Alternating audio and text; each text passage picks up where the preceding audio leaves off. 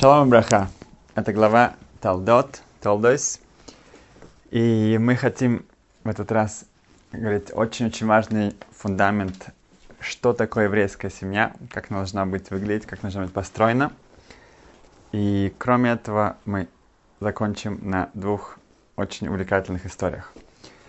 В этой главе у нас есть огромнейший контраст между Яковом и Эйсовым. Обычно мы обращаем внимание на то, что Яков, он говорит вежливо со своим отцом, и он говорит кумно, пожалуйста, встань, пристань. Интересно, что когда Ицхак ему отвечает, он тоже говорит Гашана, подойди ко мне поближе, пожалуйста, но это особенно вежливость. Видно, вежливость мы учим от родителей. Эм, и это делает то, что это настерегает э, Ицхака о том, что это, наверное, все-таки не Исав. Кроме этого, мы видим, что когда Яков говорит в его речи, проявляется, что он упоминает Творца. Хикре Ашем Локеха, он говорит, что Хашем помог мне, чтобы я успел э, поймать этих э, животных для тебя. Эм, и это тоже сразу же выдает, что что-то это не э, выглядит, не слышится как Эйсав. Значит, с одной стороны это вежливость, с другой стороны это упоминание имени Творца. Но есть еще деталь, которая не вписывается в, эту, в эти правила.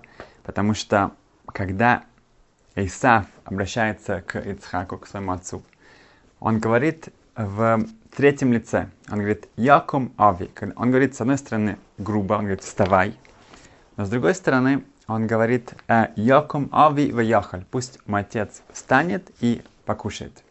Он обращается с особенным, как бы, кажется, уважением к своему отцу и говорят в третьем лице.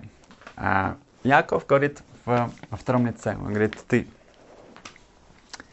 Хасам Сойфи приводит своего учителя Ibn Адлера, это был святейший человек, он его называл в своих книгах как Коин Годл, он был Коином, он называл как первый священник того поколения.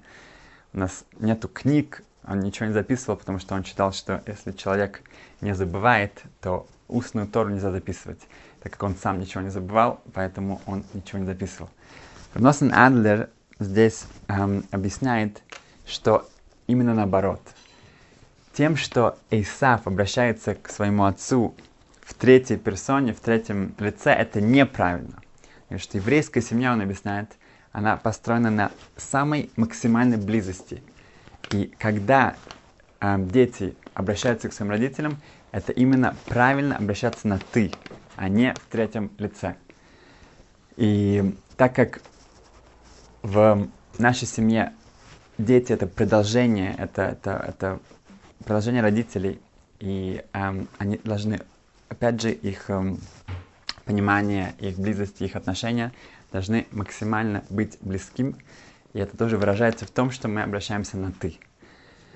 Um, давайте посмотрим больше источников истории, э, как Раша объясняет э, эти места, и мы увидим еще больше, насколько это важно эм, и насколько это описывает правильные отношения между детьми, между родителями и детьми. В Торе, в Дворим, это 13 глава, говорится о Мейсис. Мейсис — это человек, который эм, пытается уговорить, убедить других заниматься идолопоклонством. И Тора э, описывает, что это может быть любой человек, это любой, ну, даже любой родственник, любой близкий человек. Там м, проходит э, Тора и говорится о Бинха, это, это или твой сын, или твой э, брат, или твой... Э, любые э, родственные связи, он говорит, что даже отсюда можно ожидать такое.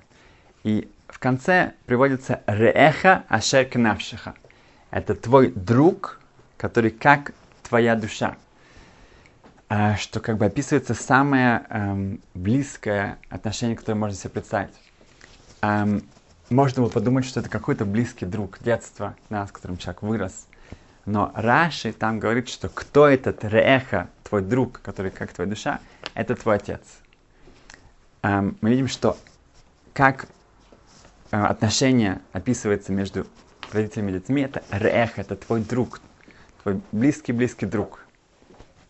Когда Йосиф обращается к, своим, к своим братьям, братья приходят э, в Египет, и они э, узнают, что, что на самом деле Иосиф, он стал эм, вторым после фараона, и они ожидают мести от него. На что Иосиф объясняет им, что это э, вы зря чего-то опасаетесь. Ашем поставил меня ахли парой. Он поставил меня ах, эм, эм, аф, извиняюсь, аф липару. Он поставил меня аф липару, отцом фараону. Что значит отцом фараону? Объясняет Раши там. Хавер липару. Хавер, друг. Опять же мы видим, что слово аф, которое в переводе эм, эм, это отец, используется как хавер, как друг. Еще один Раши, это в конце главы яйце. Там говорится о Яков, когда он встречается с Лаваном, Лаван за ним бежит, э, ну, гонится за ним. И там сказано, что «Вайомер Яков ле эхав». Эм, он, ему нужна помощь, и он обращается к своим братьям. Э, вопрос, какие братья есть у Якова? У Якова единственный брат это Исов, Исов там, его там нет. Говорит Раши, Эхав, его братья, это 12 колен, это его сыновья. Имеется в виду, что когда, как и как он обращается к своим сыновьям, как братьям. В, можно было сказать, что это, это Раша, это ашкенадский подход какой-то, да? Эм, интересно заметить, что по статистикам, есть такая статистика, что около 80% ашкенадских евреев, у них, у нас есть связь с Рашей. Потому что в XI веке было, 8, э, было всего 10 тысяч ашкенадских евреев. И Раши, у которого было 5 дочерей, и от, от них были целые династии, шли, поэтому в, в, в, из, четырех, из четырех э, человек из пяти у нас будет какая-то родственная связь с Раши. Так что, может быть, подумать, что это ашкенадский подход. Да, ашкеназим, да, может быть, на ты. Хида, да, это Хахам э, Йосиф Довид Азулай, э, классический комментатор э, сефардский. Он приводит комментарий на этот Раши. Говорит, Раши, отсюда мы видим в Торе, когда Яков обращается к своим братьям, и это имеется в виду его сыновья, когда говорит, что вот это человек должен добиваться того, чтобы его боним гдойлем, его дети, которые уже выросли, они были как его э, братья, как, как его друзья. Что вот так должна, именно, именно так должна выглядеть еврейская семья. И говорит Хида там, что именно тогда будет гармония в семье, тогда будет совершенство, тогда будет, не будет вот этой вот жесткой иерархии. И именно тогда это будет выглядеть, как Тора это себе представляет. В, эм, в Иерусалиме живет один большой эм, каббалист, и он большой цадик, Раб Гамлел Рабинович. Эм, и мы рассказывали, когда ну, несколько раз о нем. Он, эм, кроме того, что он Рашишива, одной ешивы для изучает Кабалу, он очень много связан, очень много помогает эм, подросткам, у которых э, проблемы, которые эм, большие испытания, и он помогает им найти свой путь. Эм, в своих комментариях к Торе он приводит потрясающее такое замечание. Он говорит так, что когда Ашем обращается к Аврааму и говорит ему, что сейчас я прошу тебя, чтобы ты э, принес э, Ицхака, твоего сына, на гору, э, как Авраам понимает, как, как жертву, то Авраам отвечает, какая у него реакция. Он говорит одно слово «хинейни». А Ашем говорит «Авраам, Авраам». И Авраам говорит «хинейни», «я здесь, я готов». Раши говорит, что это выражение анава, это э, э, выражение скромности, такой готовности.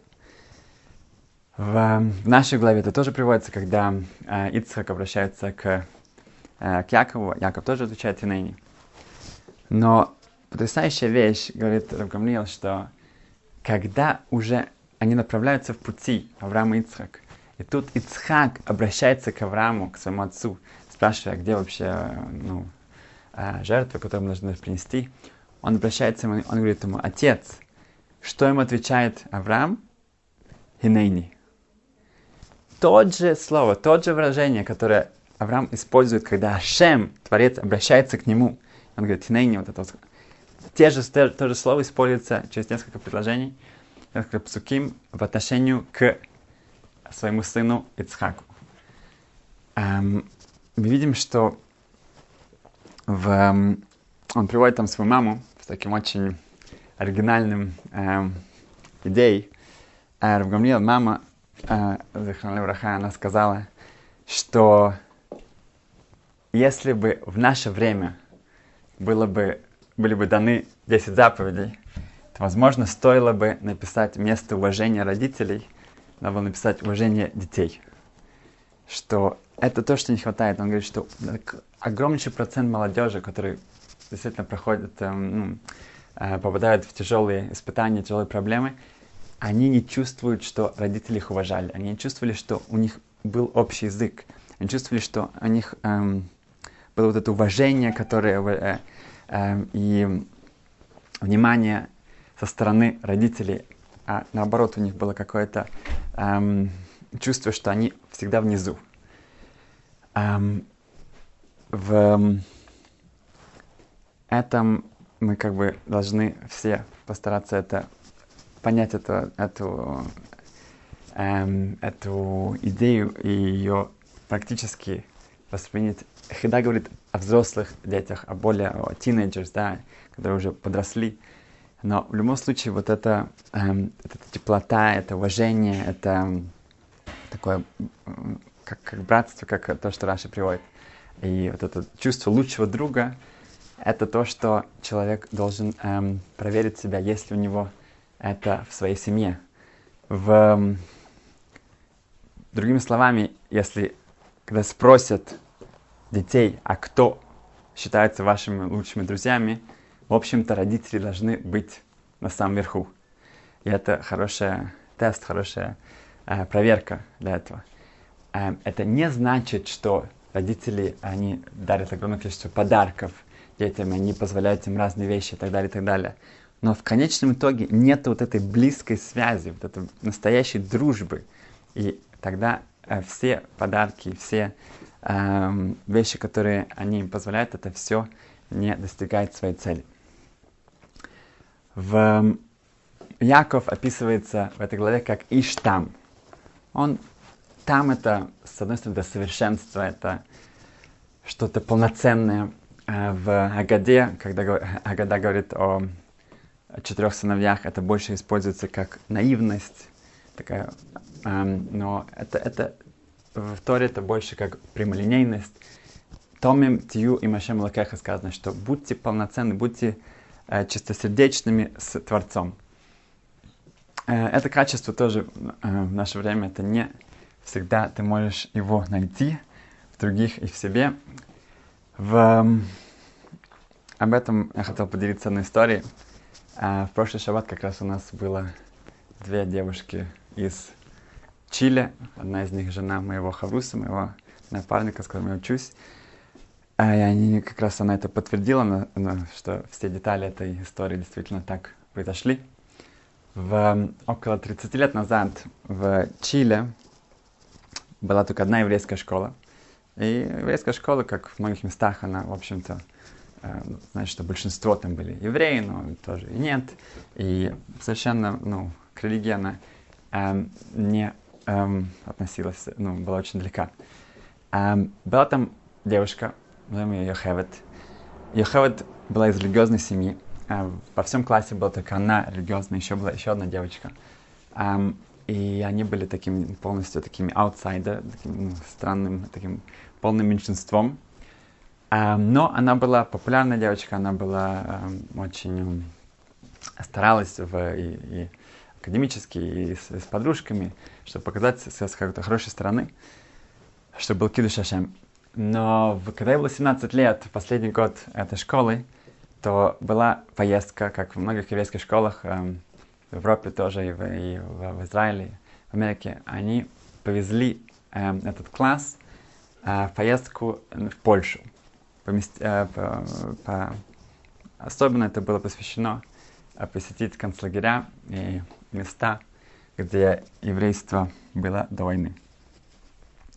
И сначала она сказала, что это не, ну, они не видят возможности поехать вместе с своим классом, потому что все-таки она религиозная девочка, это все было организовано не с учетом э, этого, но после многого давления со всех сторон, ее, ее класс, и тоже учителя, и доктора, что она, это очень важно, чтобы она тоже присоединилась, это э, как бы э, с ее стороны, чтобы, что она ну, действительно очень важный компонент этого, этого класса. Это, э, она сказала, что она готова поехать с двумя, эм, с двумя условиями.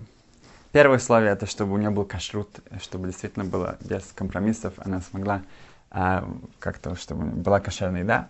И второе это шаббат, да, чтобы шаббат она э, опять же могла соблюдать, чтобы не было никаких проблем с этим. На что организаторы сказали, что, конечно, безусловно, тебе все это устроим, только езжай с нами. Хорошо, и они действительно э, полетели в Польшу, они были в Варшаве, в Краков, конечно, в Аушвиц, в Освенцим. И на пятницу это было очень эмоционально, все очень э, э, тяжело было все это увидеть, но э, в пятницу было намечено э, посетить Треблинку. Треблинка это второй по э, размеру по э, лагерь э, после э, Освенцима. Сотни тысяч людей оттуда не вышли.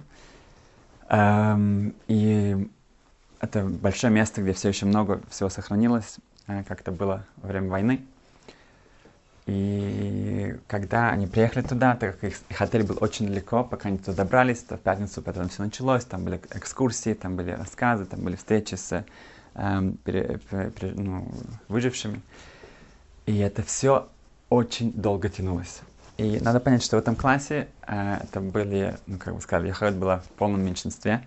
Была одна девочка, которая постоянно с ней э, не ладила. Она была ее такая антагонист, и она ненавидела все, что связано с религией, и также Йохевет. Um, и когда Йохевет начала как-то ну, намекать, что вообще уже очень поздно и нужно потихоньку уже давно возвращаться обратно, то а эта девочка, другие сказали, что ну, что ты, как ты можешь такое говорить, вот мы сейчас в таком важном месте, и мы должны все это увидеть, все это услышать.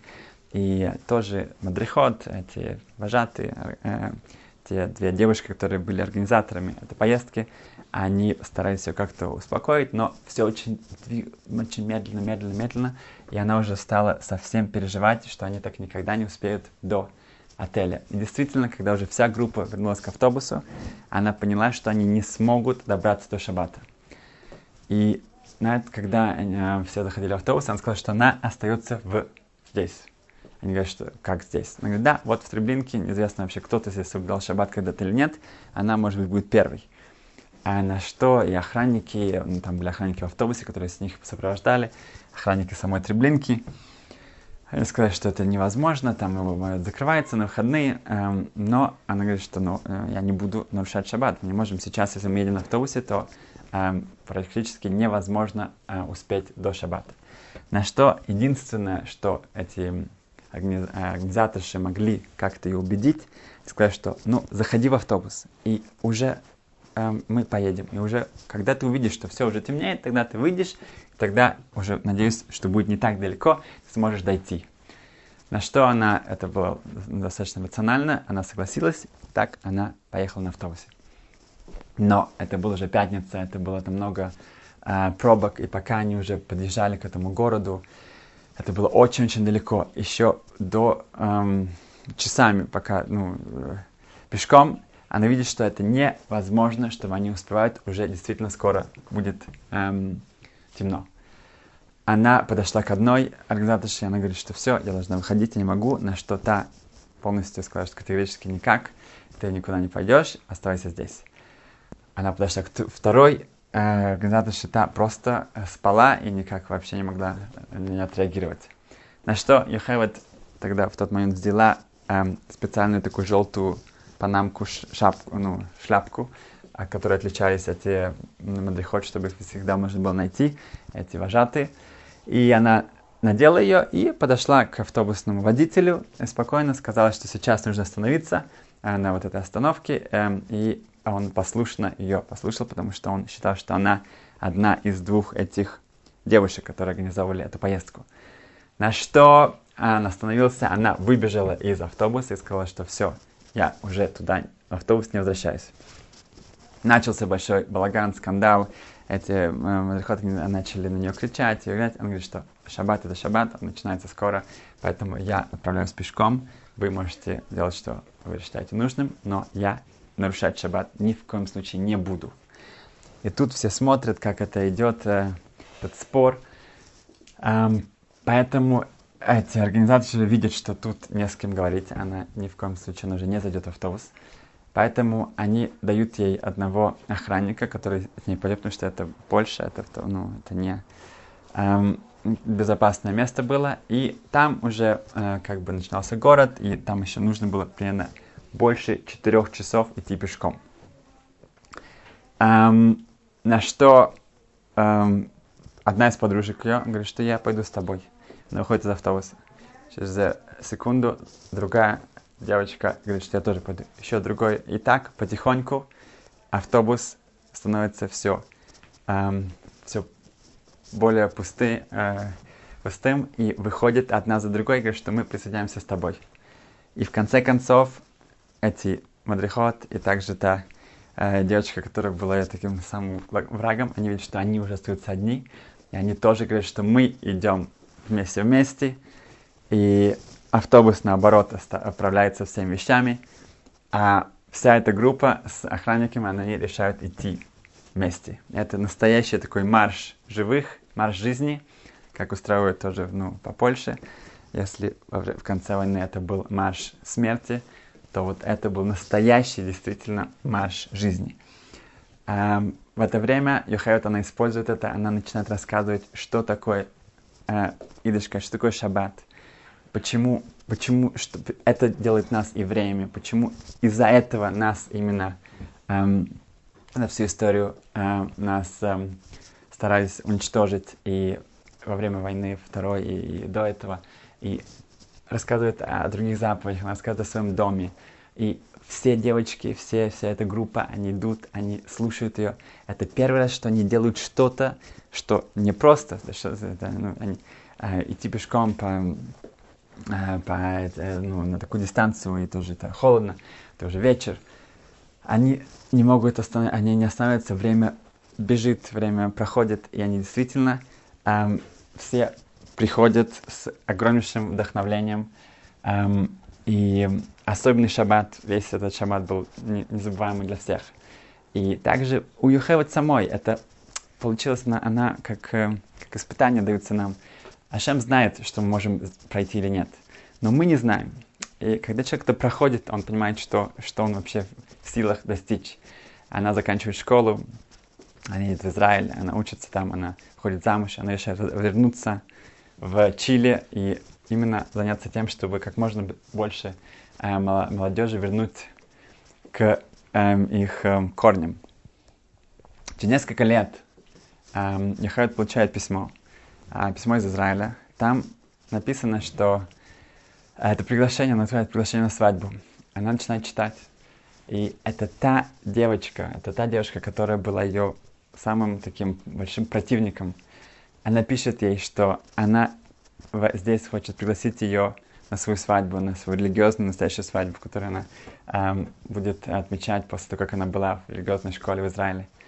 Она сказала, что так же, как мы с тобой, как ты меня вывела на вот эту дорогу к свету, к, к настоящей жизни, к Торе, то я хочу, чтобы ты продолжила ее и эм, пошла со мной к хупе, как эм, настоящее ну, начало э, полноценной еврейской жизни.